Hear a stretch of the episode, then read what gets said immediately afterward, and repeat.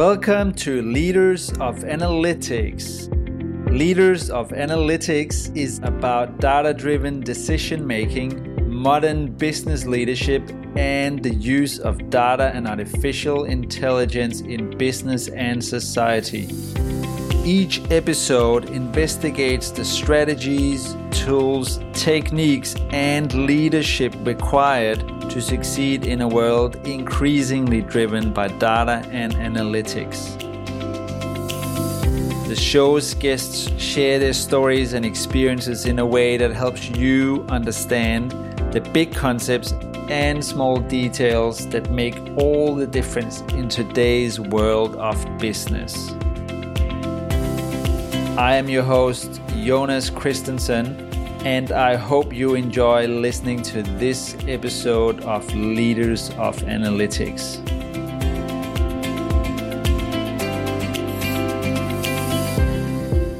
As the digital landscape evolves, privacy concerns and regulations are becoming increasingly important for advertisers. With the decline of third party cookies and the rise of individual data usage consent, measuring advertising attention is more crucial than ever. One of the biggest challenges for advertisers in a cookieless world is being able to accurately measure the effectiveness of their campaigns. Without cookies, it's harder to track user behavior and understand how their ads are performing. However, measuring advertising attention through alternative methods such as viewability, brand lift studies, and surveys can be helpful, but they provide vague and delayed signals about advertising effectiveness. How can advertisers measure the attention and effectiveness of their advertising in real time? To answer this question, I recently spoke to John Hawkins, who is the chief scientist at Playground XYZ. Playground XYZ provides a machine learning based platform for measuring and maximizing attention on digital ads. The company's attention intelligence platform is a unique technology that uses over 40 different signals to track user attention as it happens. In this episode of Leaders of Analytics, we discuss how Playground's attention measurement platform works in practice, the importance of attention time in a world without cookies, where privacy and consent are increasingly of mandated importance, dealing with complexities of multi layered machine learning pipelines and convincing stakeholders of their value, and how data science professionals can foster the right non data science skills that will help them become true unicorns, and much more. Let's get to it. Here's John.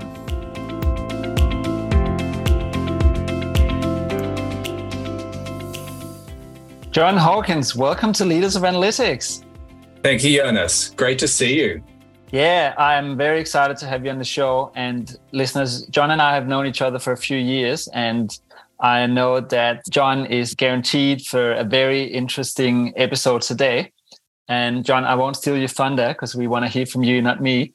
So let's just kick off and uh, maybe you can tell us a little bit about yourself, your career background, and what you do. Wonderful, Jonas. Yeah, thank you so much for having me here. It's, it's great to talk to you. And as I said, we've always gotten along well and had good conversations. So I'm really looking forward to this. My background's probably a little bit unusual for a lot of people in data science, although that's what's usual. I in that I started in computer engineering, but I actually dropped out because at the time I didn't know that that's what I wanted, and I wanted to play in bands and just sort of and do other things in life. And during that period, I ended up studying philosophy at the University of Newcastle, and I was lucky enough to study under a couple of professors who both came from physical science. So one of them had been a quantum physicist, the other had been an engineer, and that got me really interested in. So you get this chance to sort of think about how science works and how it relates to the world and how we know the world, how it is that knowledge is possible. And then because later parts of those coursework were focused on, say, like chaos theory and complex systems and artificial intelligence, it sort of can laid the groundwork for me to go, okay, yes, computer science is really what I want to do. Because when you're a generalist like me, you're interested in lots of stuff. Computer science and what has become data science is a great way to sort of contribute and participate in lots of different kinds of projects. So that's kind of my background, which is why I say it's a bit, perhaps a bit unusual. Yeah, and you, you're highlighting something interesting there, which is you've probably got the program running in your head in terms of you, you've got a curious mind, but But where it gets pointed in life, it's really a lot to do with the teachers you meet on your path. That you can have good ones and bad ones that either attract you or detract you from some topic. So we think we're all these rational human beings all the way through, but it, it's a lot of that stuff along the way. A lot of happy accidents. Absolutely. And as a happy accident, you ended up in data science. Perhaps tell us a little bit about how that happened in your career in data science to date. Yeah.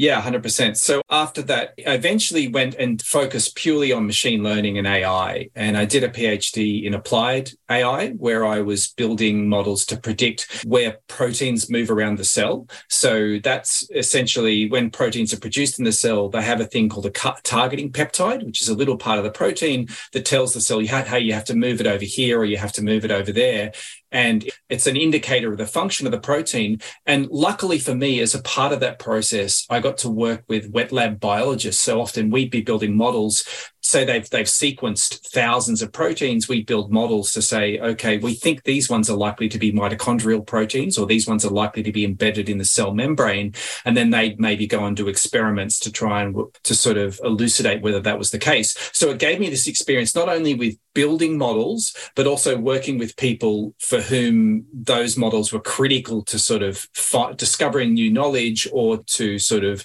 at the very least, reducing the costs of running those wet lab experiments. So I know the reason I say that is because that's kind of one of these critical parts of doing data science. It's not just the analytical component. It's about how does that interface with something that people care about and give either real world results in terms of either knowledge discovery or sort of efficiency. So when I spilled out of academia, I ended up like a lot of graduates at the time into ad tech, so predicting who's going to click on what. But I had a sort of a circular move through Commonwealth Bank and a bunch of other companies. But really, it was spending a bit of time in universities doing this machine learning work in different cases, and then coming out in industry and say, okay, who needs stuff predicted? And, and advertising happened to be the most common place that that happened at the time. Yeah, and since then you've done that in quite a few organizations, but today you're the chief scientist at Playground XYZ right? So this is a company that maybe is not that well known to a lot of people, but it's it's a reasonably sizable company actually, I'd say. Could you tell us about the company, what it does, and the problems you solve for your customers there? Yeah. So Playground XYZ was an Australian startup. We've actually been acquired by an American company called GumGum, who are sort of a who do many, many different interesting things in the advertising world. But Playground started as what's called a rich media company. So the founders were interested in building what are predominantly JavaScript frameworks for building interesting advertising. And the reason for doing this is because premium publishers need to differentiate themselves from the kind of the long tail of cheap advertising. They want to give, if you advertise on the Sydney Morning Herald or news.com.au, they want to demonstrate that you're getting good value for money. Rich media is one of the ways they do this. And then at some point in the company's evolution, they realized, well, the reason we sell these rich media ads is really because we say that they get more attention. We probably need to start proving this. And so that started them down the track of how can we measure the attention on our ads and demonstrate that they get more attention than other ads. So that spawned this whole other arm of the company that I work for, where we build a stack for measuring the amount of attention on ads and then doing other things like optimizing attention, helping companies sort of buy either design their creatives better or buy better inventory to get the sort of the amount of attention on their ads they need to get what they're looking for, which usually sort of sales, conversion, signups, that kind of thing. Yeah, and I encourage listeners to go to Playground's website and actually look at some of these quite interactive uh, content that's on there as examples of how advertising can be displayed online. So rather than sort of a flat image, it, it really interacts with you when you scroll and when you're using a web page. So it is actually quite engaging. So it's interesting that you say that that came before the machine learning. It, it, it explains a lot to me. We'll, we'll dig into that as we go through the episode because, John, we're not quite done learning about you because you are the chief scientist at Playground. Could you tell us about that role? What does the chief scientist do? What are your goals? What are your responsibilities and sort of regular activities in a week? Yeah, so I don't know exactly how representative it would be of the same role in other organizations, but I can kind of give you a sense of why Playground felt they needed it. And it, it's it's there's kind of two arms to it. One was as they started building a part of the organization, which was essentially machine learning led. It was basically a bunch of different models for making these predictions about attention on advertising. Initially, they'd been doing a lot of work with external consultants, but they wanted someone who'd been spending a lot of time with machine learning to sort of, as they started building up that team and expanding out the product suite to sort of have oversight for all those machine learning models. And the second arm arm of that is more about the kind of research component because one of the, I guess, the difficulties of building a business on top of pure analytics in a sense is that you need to be able to justify it. So in a sense, you need to be publishing research, writing papers, helping your clients design studies so that they're convinced that your technology does what you say it's going to do. So that's the kind of the second arm of about it. They, it's sort of, it reuses some of the skills I got when I used to work as an academic of having to sort of write project proposals, outline a set of experiments, why we did them, sort of justify everything we do when we're building that entire machine learning stack.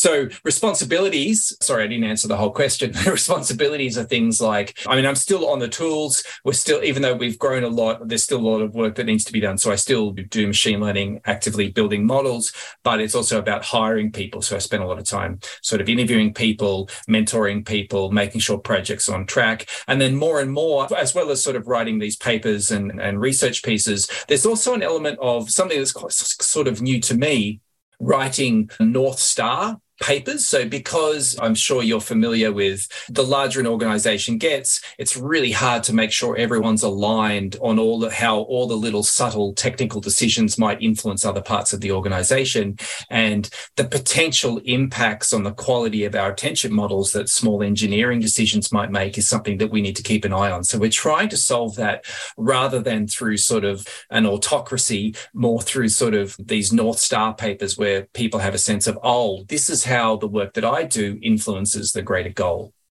Yeah, interesting. And I think the complexity of system interaction is really amplified when we're talking about machine learning because it's a moving object all the time and it's really the data that is the code in a sense.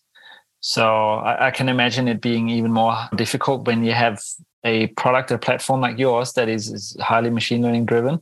Now, John, let's learn a bit about what you sell what your solution is at Playground because you've sort of alluded to it a little bit. There's this interactive creative that you can you, you create or you can create using your platform, but you also have this attention measurement platform.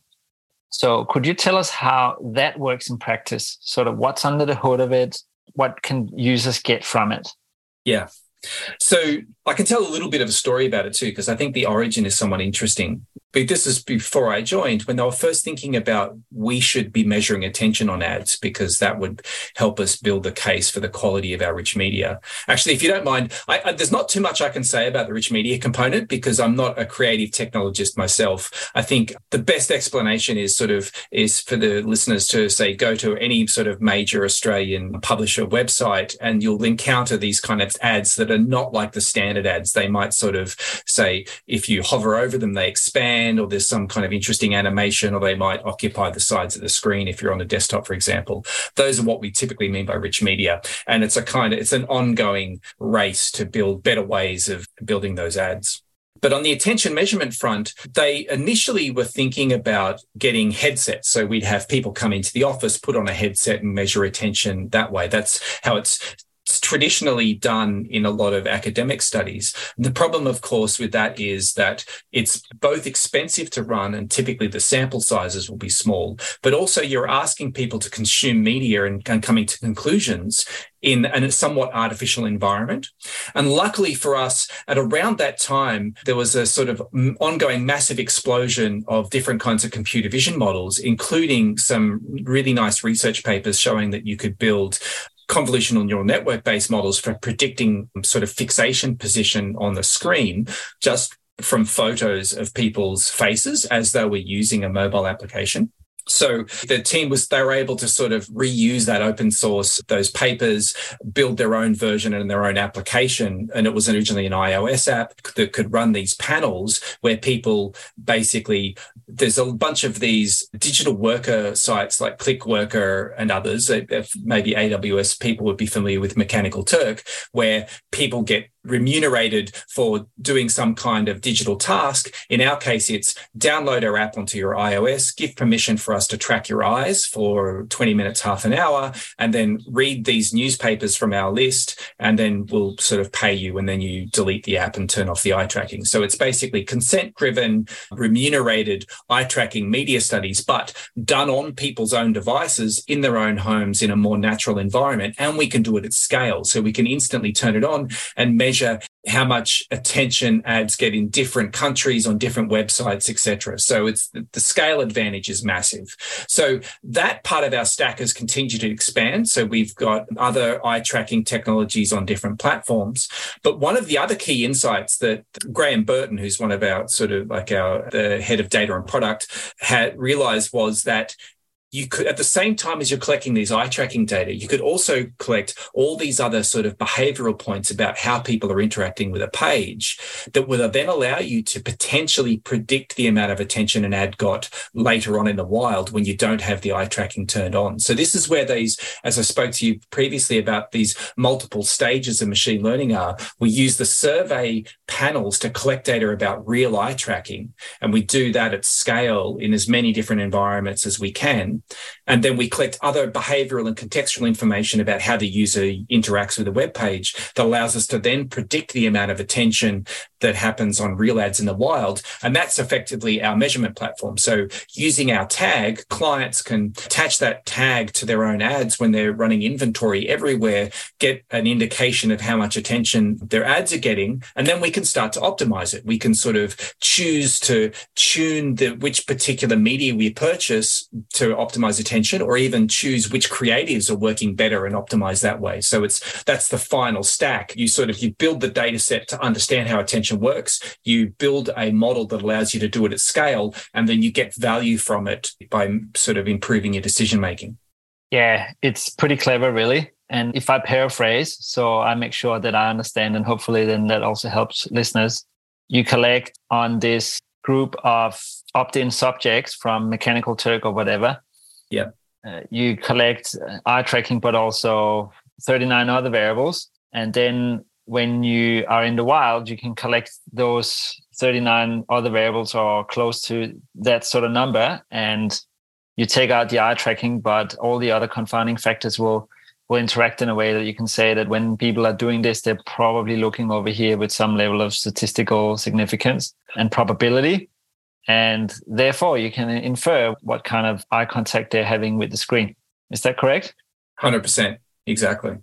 So, pretty clever. And it really shows, I think, a very practical use of machine learning in the day to day business world. It's not just about talking robots and all this stuff. This is actually a, a very practical optimization exercise that nevertheless has a scientific approach behind it, but also a fair bit of grunt work from you and the team. So you use this then to also optimize your actual uh, creatives, I assume. You can tinker with with the things that are displayed on an ad to measure the difference and so on. Is, is that right? Yeah. So the what we call our activations team, which is the, the people who do creative execution and really work at the that sort of that front edge of building new rich media formats, they can use the attention measurement. So one of the things they built themselves their own tool to look at points in, say, a video ad where it's getting more attention or not. So if you look across sort of hundreds or thousands of impressions of that video ad and look at where the mean attention to each frame is going up or down, you have a sense potentially of what it is that's drawing viewers back to look at the ad when they've maybe been looking away at some other content. And that could be, there's many ways to analyze that. So they, they're always coming up with ways to use the, our attention data to th- think about and analyze creative execution, which is the advertising term for the, the content of the ad. Yep. So, John, million dollar question. Yeah. Why should we care about attention? Why is that such an important metric compared to lots of other metrics that we use, click through rates, all that sort of thing. Yeah. So there's a couple of things to think about. So advertising is broadly broken into what we sort of call performance and brand based advertising. So in performance advertising, you're typically looking to get a direct impact, which maybe could be a conversion or a sign up to your newsletter, etc. And that's where click through rates really, really matter because you're trying, you know, there's a sort of direct causal pathway from the ad to the thing you're trying to achieve. And so a lot of ad technology has been focused on optimizing that performance funnel. And we have, even though we have seen an ability to have an impact on that, that's less of our concern. We're more focused on the brand advertising, and brand advertising is more subtle because, particularly for brands that are for large scale um, sort of decisions that people make, like say purchasing a new car or which bank to get a mortgage from. But even sort of, you know, irregular ones, like say maybe even, you know, purchasing a new computer that are more common but still somewhat irregular than, than sort of standard purchases.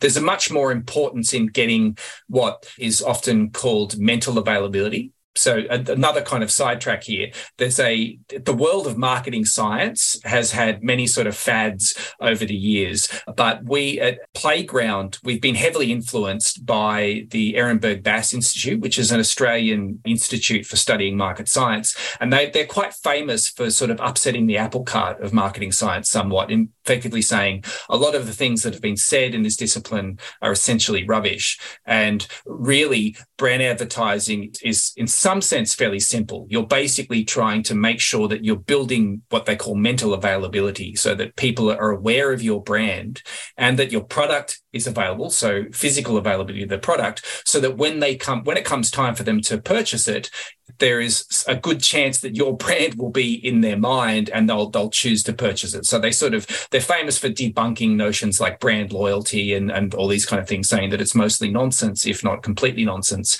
and that really it's about just building that mental availability. So from that kind of launching pad, the, our thinking is that there's also a bunch of research that's looking at how really to get mental availability people have to be paying attention to ads. It's that there's a kind of a pathway from someone either looking at or listening to an ad cognitively processing it to build that mental model of this is not just what the brand is but what sector it fits in so that that brand can be called to mind when they want to make that purchase so there's a kind of fundamental marketing reason why attention matters because to get to mental availability, you have to pay attention to it. Now, there's a lot of different opinions, as you might imagine, about what attention means and what how much attention you need and, and how does that work. Our focus is on visual, direct visual attention. So because we think that being able to measure where someone's pupils are fixated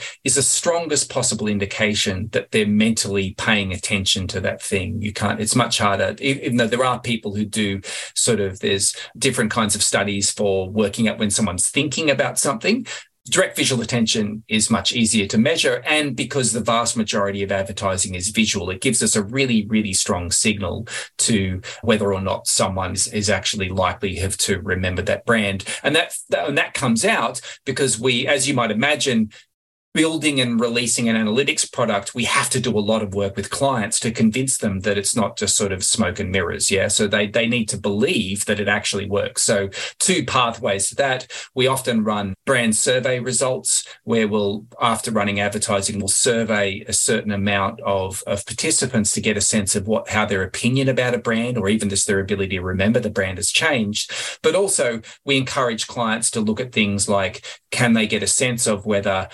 conversions or some other kind of metric they look at has been impacted by looking at uh, campaigns that get higher attention than others. Does that make sense? It does. It does to me. And I'm sitting here thinking, John, that you're actually doing the marketing industry a huge favor. This sounds very obvious because you've come up with something that's useful there, but I think in the last 25 years of digitization, where advertising has in large part moved online and where we therefore are in a digital format and we therefore can measure click through rates, we can measure clicks on uh, pixels or ads or uh, images or whatever it is, and also website interactions and so on.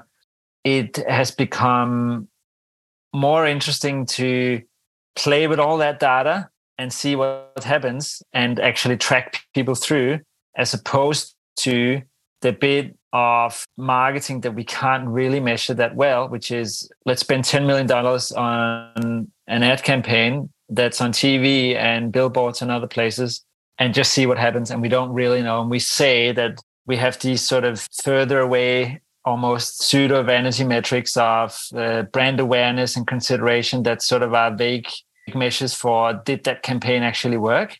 Yeah. But you're bringing some of that element of analysis and analytics and data points into the actual advertising itself that that means that level at an analytical level it can compete with the stuff that has clicks and, and all that stuff and, and links sitting underneath that you can measure and i've seen it many times in boardrooms where marketing executives are trying to sell to the ceo of finance that we should do this campaign that's really important for our brand but it's a bit vague for, for people who are very concrete and, and, and numbers driven. And you can't tell me what my ROI on that campaign will be exactly, or what's the cost per acquisition of each customer when I put a TV ad on. It just seems very expensive that I got to spend 10 million on this. So you're sort of bringing that in to play here. I think quite interesting. And for someone like me, who's uh, analytically driven, it makes uh, brand advertising a whole lot more interesting all of a sudden. So uh, that, that's my observation, and it did make sense uh, to answer your question. And let's dig into it a little bit more uh, because I'm I'm interested in in this in a world too where we have cookies going away and where we also have sort of privacy and consent being increasingly mandated and increasingly important. And some organizations like Apple, for instance, are sort of being proactive about protecting consumers from being tracked around the internet, basically. What you are putting out in the world here, your solution, how critical is that around this change? How important is it for advertisers and how are they responding to these challenges today? So it's a great question. And it's an interesting thing that in the industry, it's called the death of the cookie, that this sort of the, the fact that cookies and tracking people is going to go away. And it's been sort of various vendors have been sort of postponing it more and more because they recognize that large amounts of the digital advertising economy has been built up on top of the cookie. For those of you who are not familiar with it, it's this idea that you can place a small bit of a code or text file on a person's computer when they browse a website that allows allows you to sort of know things about them when they come back. But actually, there's various tricky ways people have come up with for using that to track people across the internet. So, say if you're a large media conglomerate and you own many, many different websites, you can sort of collate that data and have a sense of how the same person navigates around the internet. And so, the reason that's important is because large amounts of the analytics used for targeting people has been built up on following them around the internet and saying, okay, this person's interested in, you know, I, what could it be, mixed martial arts and sports cars. You know, we know that we can target them with, say, Deus Ex ads, for example, perhaps is like a good fit there. So they'll build up profiles of people based on this behavior data. And that's built up this entire technology suite of how you target people and get effective advertising. So the problem is, of course, when you take away all of the tracking, that whole house of cards collapse because you don't, you, the entire way you think about who to market to is built on top of following people around. So our our way of thinking about this is that ultimately this gives us a new way of building a new framework for advertising where you, you're going to have to, when you run an ad, you'll be able to go through an initial measurement phase where you get a sense of where is your ad getting more attention? When you put it in the in the car sites or in the fashion sites or in the sports sites where is it getting more attention? Which of those formats is attracting more attention? And that allows you to fine tune where your media spend goes. And so we've spent a lot of time doing sort of research on this. And one of the things that's interesting about it is that we sort of expected I, I guess, a kind of general assumption in the advertising industry had been that the the contexts in which certain brands do well should be kind of obvious that if you're Nike you advertise in sport and if you're Estee Lauder you advertise in beauty and fashion for example. But one of the things that we see is that actually that's not the case probably most of the time that actually there are subtleties to that that certain ads will do better in different contexts. Maybe not entirely surprising contexts but there's you could say there's a sort of a, maybe a suite of contexts and where your creative is performing best will change over time. And one of the things as we've kind of been digging into some of the research around this one of the things is there's there's there's various kinds of trade-offs because you have to remember that your advertising exists in an ecosystem of all the other competitors' ads who are all appearing on the same kind of media. So one of the things that often can be a driver of getting attention is simply if your ad's unexpected. So if Nike tries to add on a sports site and people have already seen three sneaker ads, it's not going to drive that much attention. Whereas if Estee Lauder suddenly pops up there in that site, it's unexpected and maybe will get more attention. And then of course it just there has to be some kind of synergy between what that brand is and what that site is to in some sense to make sense but that's not it's not always very intuitive what that's going to be. So we found that you can run large scale experiments just to try and understand that relationship between the brand, the execution of the creative and the context. I'm not sure if I answered the question actually.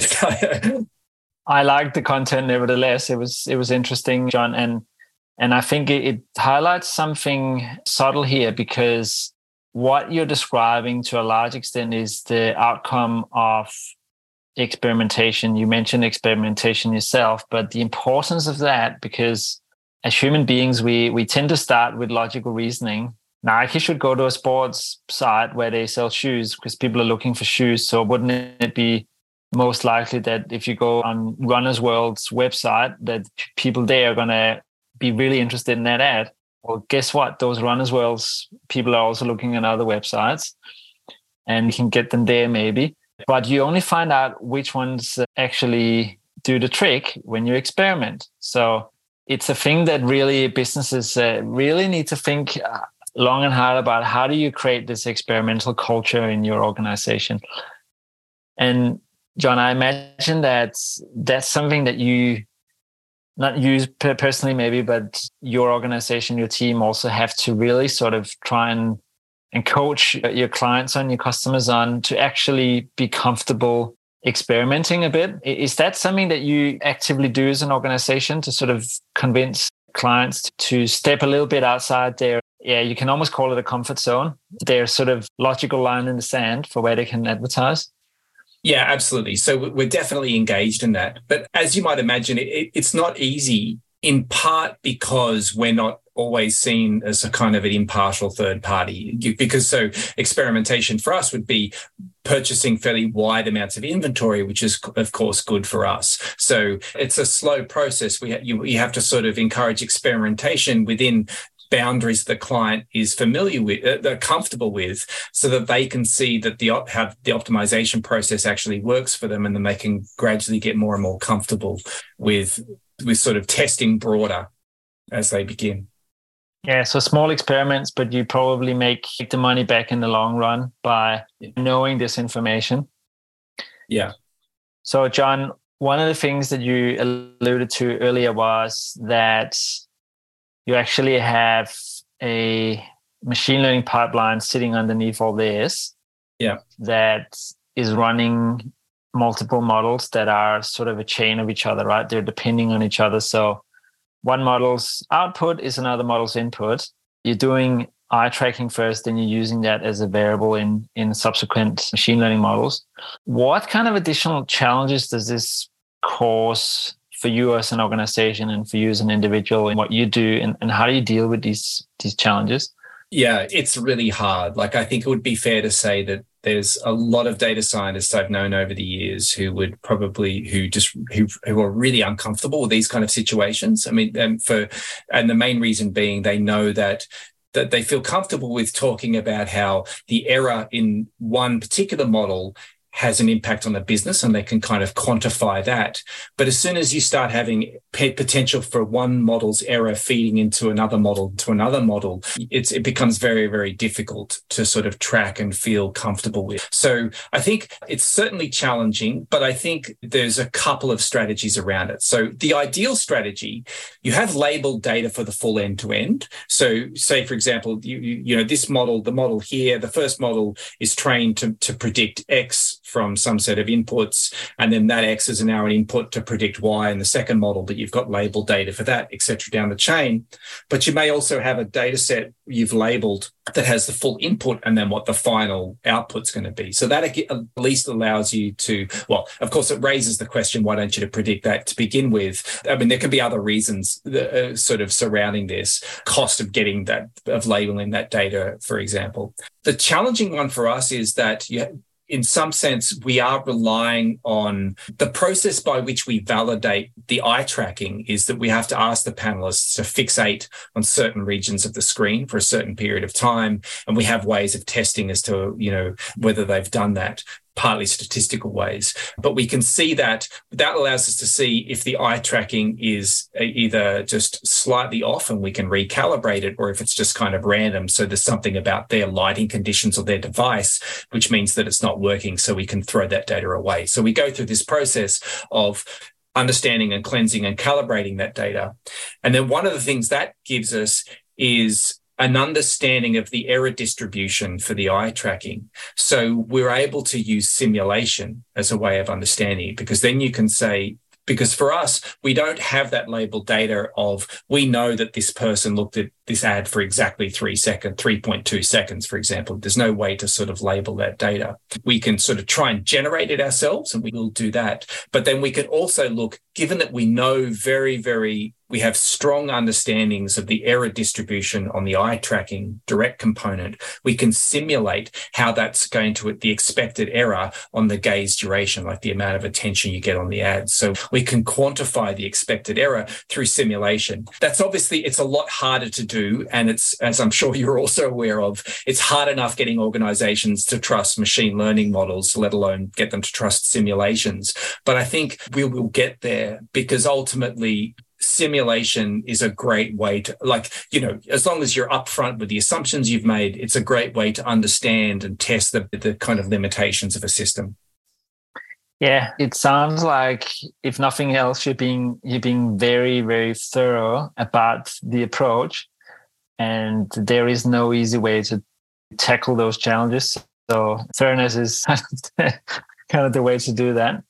And the other thing that comes to mind for me here is that what you're doing is actually creating a product out of machine learning models, right? There is an interface for this, uh, a software tool, right? That that then on underneath has all this stuff running. And if we go sort of step back a little bit from your organization to the broader data science community, uh, there, there's this increasing need for data scientists to play a really active role in user experience design and product design, which really is also a very large part of your remit, uh, I imagine, uh, by default, because you're building something that will be interacted with by users.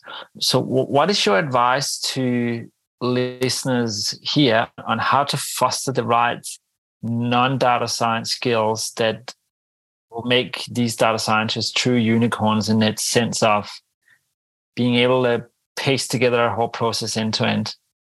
Yeah, that's a great question. I think the first thing is is to always keep in mind is to maintain humility. I think striving to be a unicorn is of course a great goal, but you should also remember that it's a somewhat, you know, it's a the, the title is not intended to mean that you're an expert in everything. It's I use that term because that is what all the job ads are looking for. Uh, not they don't use the word, but it's pretty much it. Yeah. And um, yeah, so, so take the term loosely. So I think humility, just always recognizing that uh, no matter how fast you've learnt these things, you won't be an expert in them. So it's always good to have people around to consult with. But I would say actually the core, I think perhaps the underemphasized core skill of a data scientist should be the art of both asking questions in a kind of like a in a dialogue and then building a mental model of the system that you're trying to work with. So it's about and you're never you, it's not like you're going to build a perfect mental model because you aren't you haven't been sort of had that deep industry experience but there is a kind of art to being able to mentally sketch a schematic. So you understand where all the crucial kind of weight bearing joists are for example. So and i think that applies more broadly. I think you can be effective in many different problems in many, many different domains if you actively cultivate that skill of asking questions, thinking about what's been said to you, don't be afraid to say you don't understand if you don't understand. And also ask questions back for clarification and try and in a sense like as you ask the question and hear the response you build a mental model. If something doesn't gel with what you've seen before or your understanding of other things ask questions to get more clarifying information. And i think that applies to getting good or getting sort of the fundamentals in any new skill. Asking questions of people who know how to do it well is a really good way to get there yeah, and I ask you this question, John, because when I look at your career, you have started out by doing very sort of complex things in, in different industries, right? So you talk to us about the protein simulation. Again, I assume that you're not a biologist or were an expert in how proteins interact inside the body. And there are probably very few people who really are experts like that. And so it's a hugely, hugely, hugely complex topic in itself, but being able to to create simulation of simulations of the same, it really requires that the cross-functional collaboration, as, as we call it in, in the corporate world, right? That we, we're trying to connect different skill sets up and and your ability to step into someone else's shoes there and and try and think and understand how they think and think like them is really critical. And you've then not done that in other industries. And when when we met, you were also in, in some more of a consulting role where you were probably doing that in lots of different domains, industries, businesses, and so on. And now in this world, um, I think for listeners, uh, John's not saying that without having lots of experience in applying uh, the same thing. So, and I and I couldn't agree with you more. It's that sort of natural curiosity and and wanting to to step into the problem and really think about the problem from many angles that really make someone more unicorny than the person who, who doesn't sort of do that. Now, John, we've now started talking a little bit about product design around machine learning models. And so why don't we unpack that a little bit more? Because playgrounds products are actually these software solutions that are built on top of machine learning models, as we just agreed. And with that comes probably some very unique challenges because this is a very uh, different business as opposed to other businesses in this world. You know, I think there's sort of a there's almost a machine learning ecosystem where there's some different business models that exist, right? There is more generic platforms, there's software solutions you can get, you can purchase where you then they sort of produce generic models and you can customize that to your own needs. You can get consulting services and so on. You're actually creating this somewhat black box and then selling that to someone else and saying uh, this is really good with our stamp of, of approval on it. Uh, you've already alluded to some of the challenges around convincing people that it is not just uh, smoke mirrors. But what other challenges are unique to this sort of business? So there's many different challenges. I mean, one of the challenges that we'll face, and in fact, anyone who's familiar with us some of our competitors would obviously, uh, one of the things they'd immediately latch onto is the fact that we've historically done rich media as well as, as measure it. So it's, if you're not seen as independent, that's an immediate sort of avenue that people can attack you from. So you have to make a massive effort culturally inside the organization to split those parts of the organization. And you see this in the big players like Google has been very famous for this, for making sure that the advertising component being separate from the search component so that there was no kind of sort of bleed over there. And other, all of the big tech companies who've faced any of these kind of potential criticisms have done it. And it's partly, you, you want to partly create that so that you can fend off any criticisms from potential competitors, but also because you want that, you can't build great products unless your own people believe in it. And so your own people have to see, no, we are actually, this is what we're doing and we're committed to doing this thing well. And we're not going to allow the way we go about doing this being sort of swayed by other business interests. So I think that's it's the getting and building that internal part is going to be a challenge because in these analytics products, you're building something that is in some sense I don't know if it's exactly larger than the sum of its parts, but it's harder. It's it's a hard thing for everyone in the organization to completely grasp how the whole thing works in a sense and really the process behind it. So constant clear communication about what we're doing, why we're running experiments, why decisions we've made that are sort of may not seem optimal, but that the best of the, you know, the options in front of us and how that's heading, taking us where we want to go. So constant communication about that kind of thing helps to build that internal culture. So everyone can see, yes, we are, you know, like things are, are not always perfect, but we're constantly heading towards, in our case, better measurement system. Hi there, dear listener. I just want to quickly let you know that I have recently published a book with six other authors called Demystifying AI for the Enterprise, a playbook for digital transformation. If you'd like to learn more about the book, then head over to www.leadersofanalytics.com/ai. Now back to the show. And then the second sort of set of challenges are the more external ones, because you'll find, and this is something our sales team encounters on a daily basis, what is the knowledge level of the people you're dealing with? What's their expectations and or opinions and or biases about these kind of things and that can be all over the shop. So you have to have a suite of strategies that will help convince someone that your analytics product is actually going to fulfill their needs. So for some people there's a couple of extremes.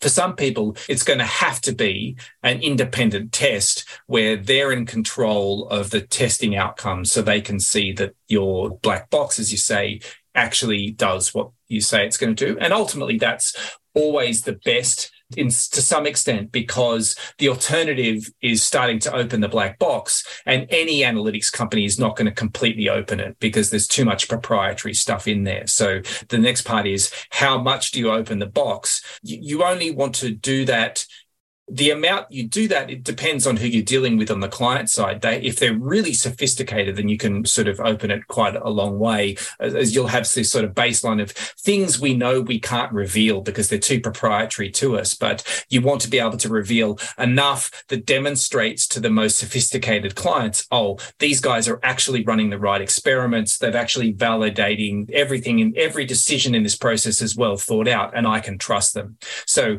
that's kind of the two broad you know, personas you might deal with, people who need to see something in the box to understand that it actually works, versus people who don't care what's in the box. They just want to see the sausage that comes out the other end. I think I've met both types of personalities in my career. So that's clear, John. I've got a couple of questions left for you. Now, this one is a little bit of a big one, the next one, because you're a machine learning as a product business but we also have typically the situation where we have these very data heavy uh, businesses in traditional industries. So, banks, insurance, telcos, utilities, manufacturing, healthcare, professional services, stuff that was around before the internet, basically, but nevertheless is, is digitized and, and very data heavy they use data with varying success to try and optimize their existing operations, but we don't really see very often the creation of whole new business models or products in these industries, even though because they're so data heavy and because they're so the industries I mentioned there, they're so omnipresent in our lives that the potential has to be there. What do you think is required for these businesses to actually break that seal and be truly innovative with machine learning? It's a difficult one. In, in fact, you could almost summarize the modern history of, I guess, corporate capitalism as innovative young companies get big and bigger and bigger and stagnant until someone comes along and takes their market from underneath them. I mean, that would be if you had to sort of do a crayon sketch of how capitalism functions at a corporate level, that's it. So, and there's a bunch of interesting anecdotes of leaders who've been aware of that and have taken actions to try and mitigate it. So I think there's an IBM story about trying to sort of start a separate division around desktop machines. I, I forget most of the details at the top of my head, but the, I think think the core idea is recognizing that it's that the more comp- larger and complicated an organization is, it's hard to be agile the way startups are going to be. So having the ability to create either fund those startups completely externally or have them somewhat segregated from your core business to build technologies that you can partially own that are a potential threat to your organization seems to be probably the most tried and true. Um, anyone in sort of, I guess, innovation and strategy in big corporate, I'm not telling them anything they don't know when I say that. But I think it's a lesson that many companies seem to not know it. So it's something that needs to be said more often. I think the other thing that you, you see sometimes is that there are organizations that are able to do things orthogonal to their main business in a way that can be interesting and innovative. So there's an example from Germany, I believe. This is not a perfect example for what you're asking because it was it was an online site that was doing, I think, auto sales.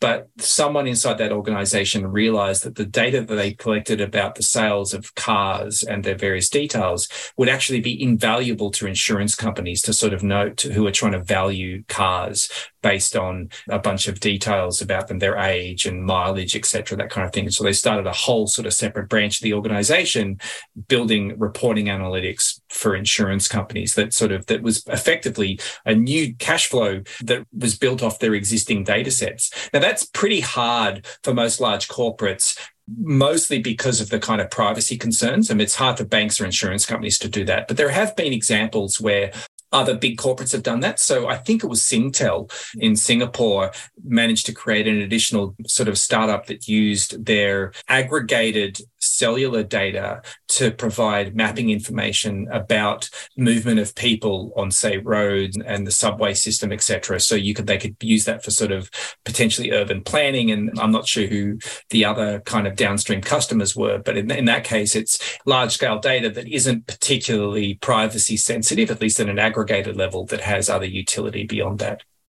Yeah and you're highlighting something which potentially is a flaw in my question that when you actually dig under the hood, there is more there than meets the eye in terms of productizing data.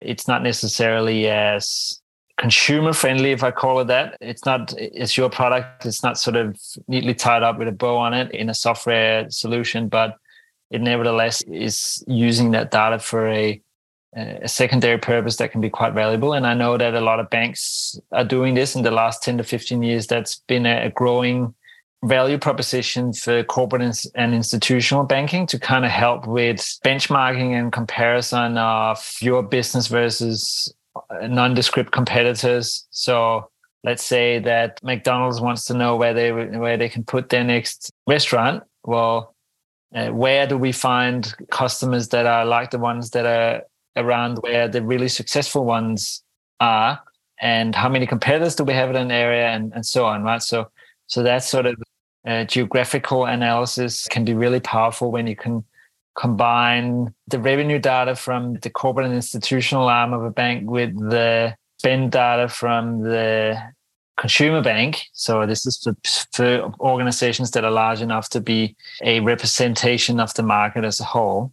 So, so stuff like that is going on but we're not sort of uh, again i have to be careful what i say because i'm sure someone will find a great example of of the opposite being true but we're not seeing lots of ai solutions that are sort of a business to consumer in those industries necessarily uh, although there are bits and pieces under the hood that we don't see.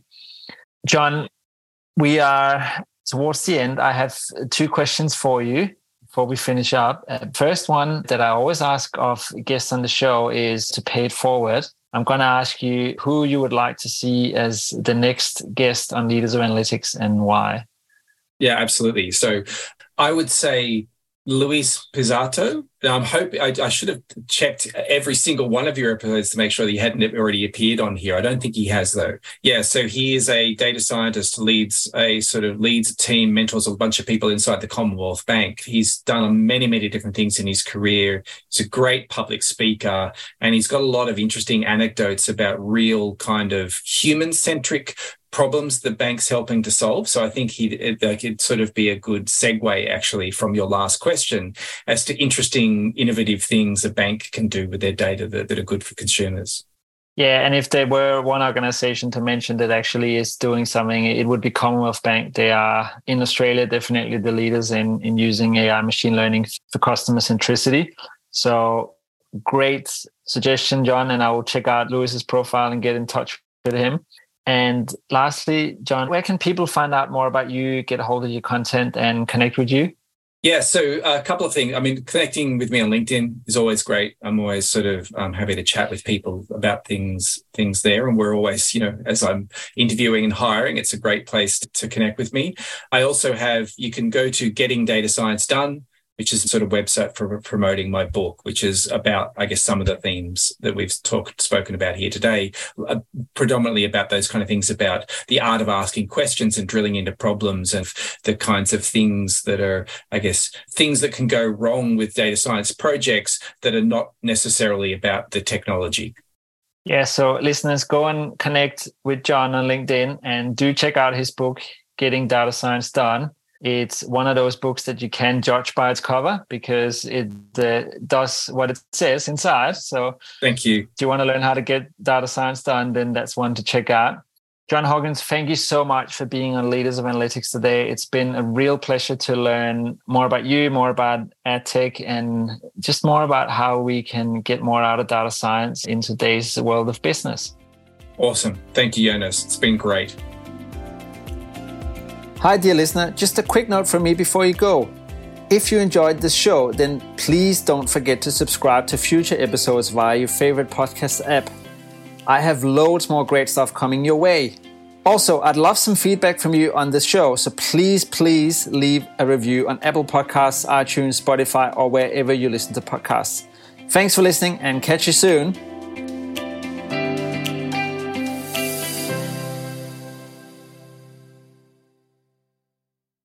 It's time to get your checking account to zero with free checking from PenFed. That's zero ATM fees, zero balance requirements, and zero time spent waiting for your paycheck to direct deposit because you can receive it up to two days early.